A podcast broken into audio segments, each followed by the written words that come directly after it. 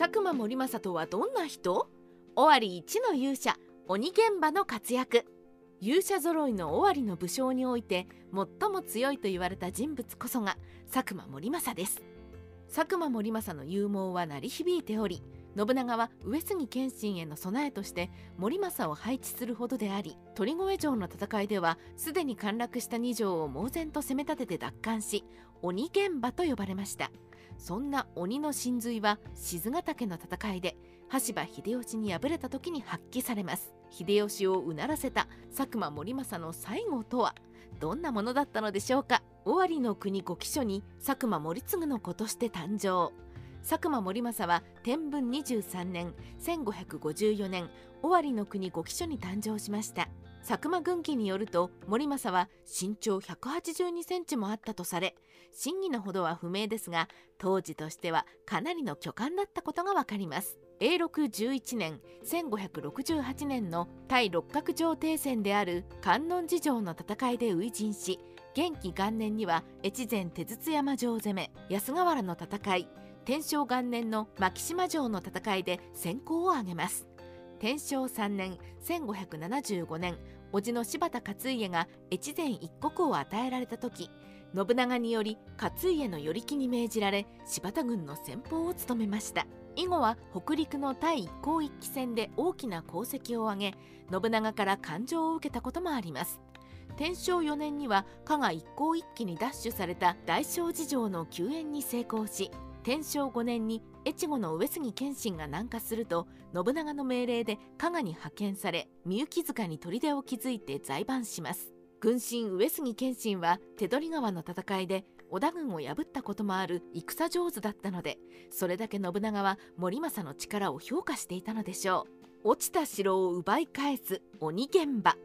天正8年一族の佐久間信盛が信長から折檻状を叩きつけられ高野山へ放逐される事件が起きます。森政は責任を感じて自主的に窒居していましたが信長は森政を連座させるつもりはなくすぐに許したと言われています。トラブルを乗り越えた森政は天正8年11月には加賀一向一揆の小山御坊陥落により森政は初代の城主となり加賀藩国の支配権を与えられました。天正9年叔父の柴田勝家が京都で信長の馬揃えに参加するために越前を離れるとその留守をついて上杉景勝が加賀に侵入し白山城を攻め落とします。留守番だった森政が救援に駆けつけると鳥越城と太毛城はすでに城は陥落していましたが森政は諦めずに上杉軍に挑みかかりこれを撃破し二条を奪還してみせました。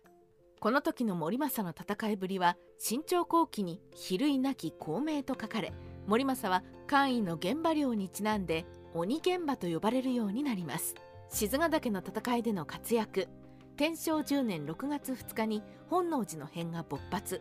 織田信長は家臣の明智光秀に討たれて応酬を遂げます。その頃佐久間盛政は柴田勝家に従い上杉方の越中松倉城を攻め落としていましたがそれどころではなくなり撤退。以後は柴田勝家に従いました。結局明智光秀は毛利攻めから大急ぎで戻ってきた羽柴秀吉によって山崎の合戦で討たれ信忠の子の三法師を手なずけた秀吉に織田家の主導権は握られます。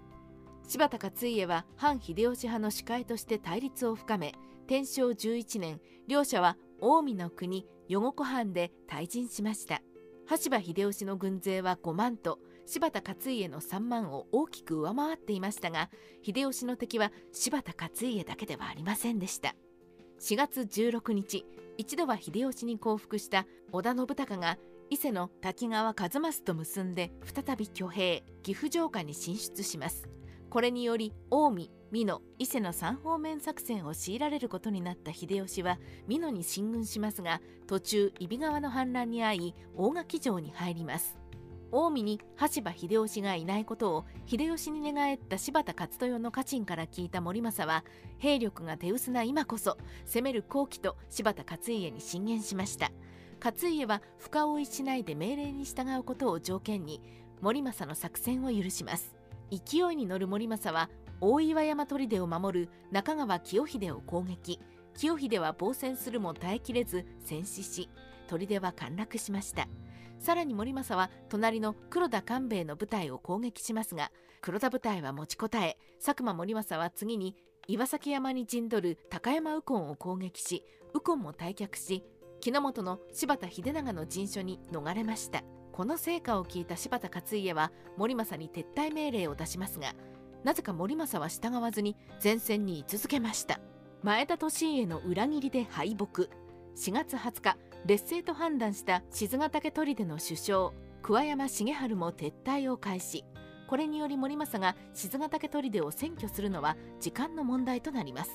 しかしこの頃船で琵琶湖を渡っていた丹羽長秀が部下の反対を押し切って進路を変更。そのまま海津への上陸を敢行したことで戦局は一転します。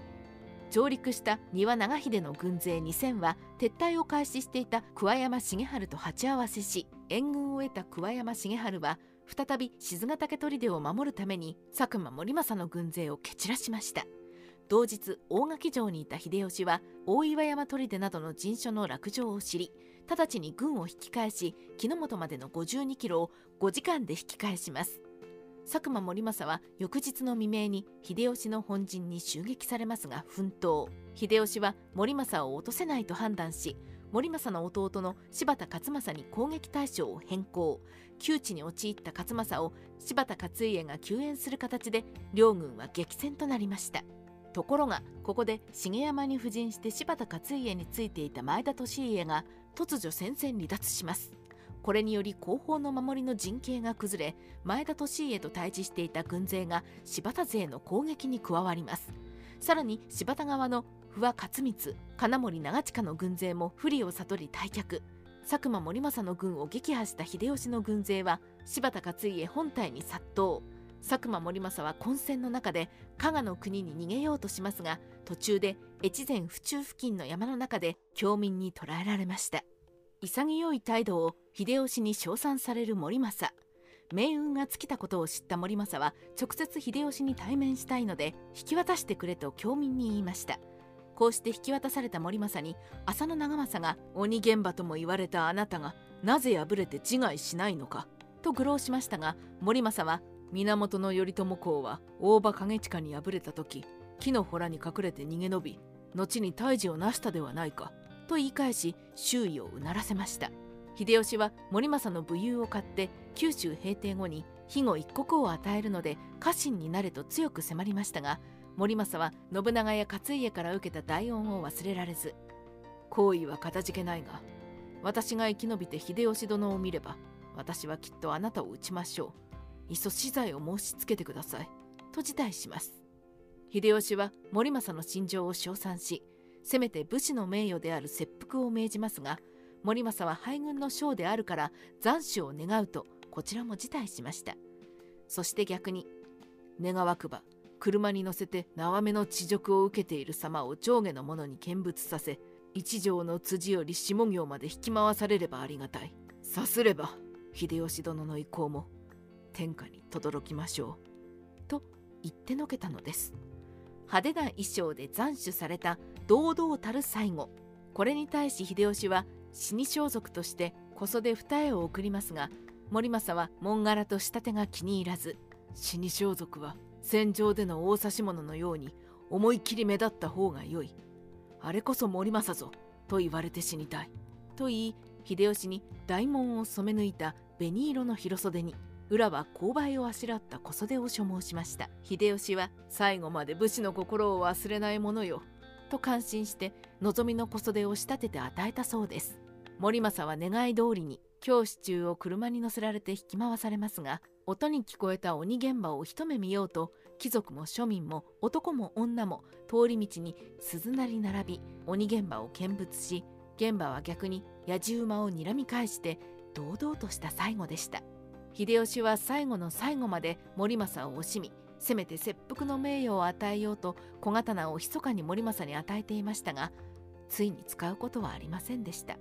引き回しの後に森政は宇治牧島に連行され斬首されます。去年30歳でした。戦国時代ライターカワウソの独り言。佐久間森政は堂々たる勇者でありながら武名に執着せずこれでおしまいと知るや名誉の切腹も求めずに罪人らしく派手に処刑されたいと願いその通りの最後を遂げました。叔父の柴田勝家も裏表がないすっきりした武将でしたが叔父に憧れた森政も敵味方を感心させる立派な武者だったようです。